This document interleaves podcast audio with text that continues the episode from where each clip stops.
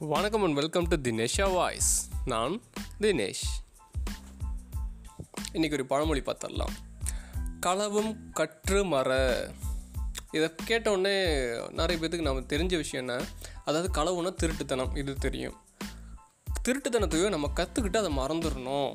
அப்போ தான் அந்தந்த ஸ்டேஜில் அந்தந்த ஏஜுக்கு வரும்போது எல்லாத்தையும் நம்ம கற்றுக்கணும் கற்றுக்கிட்டு அதை என்ஜாய் பண்ணணும். என்ஜாய் பண்ணிட்டு யாருக்கும் பிரச்சனை வராமல் அதை மறந்துடணும்.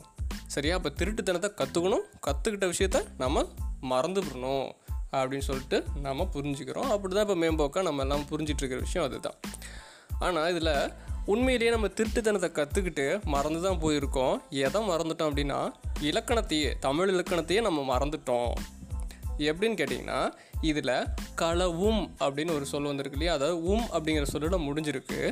உம் அப்படிங்கிறது வெளிப்படையாக வருது அப்படின்னா அதுக்கு பேர் எண்ணும்மைன்னு சொல்லுவாங்க.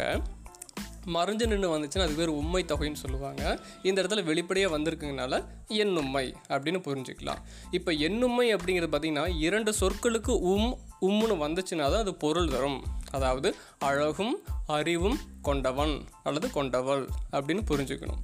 அவனும் அவளும் பேசினார்கள். அப்போ உம் அப்படின்னு வந்துச்சு ஒரு சொல்லோட உம்ங்கிறது வெளிப்படையாக வருது அப்படின்னா இன்னொரு சொல்லு பக்கத்தில் இருக்கக்கூடிய சொல்லுக்கும் கண்டிப்பாக உம்முன்னு வரணும்.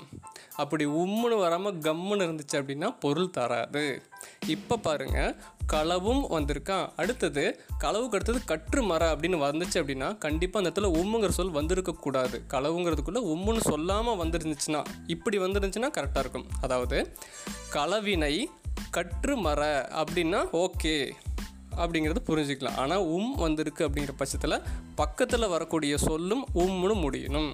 அப்போது களவும் கற்று அப்படிங்கிறத கற்று கிடையாது.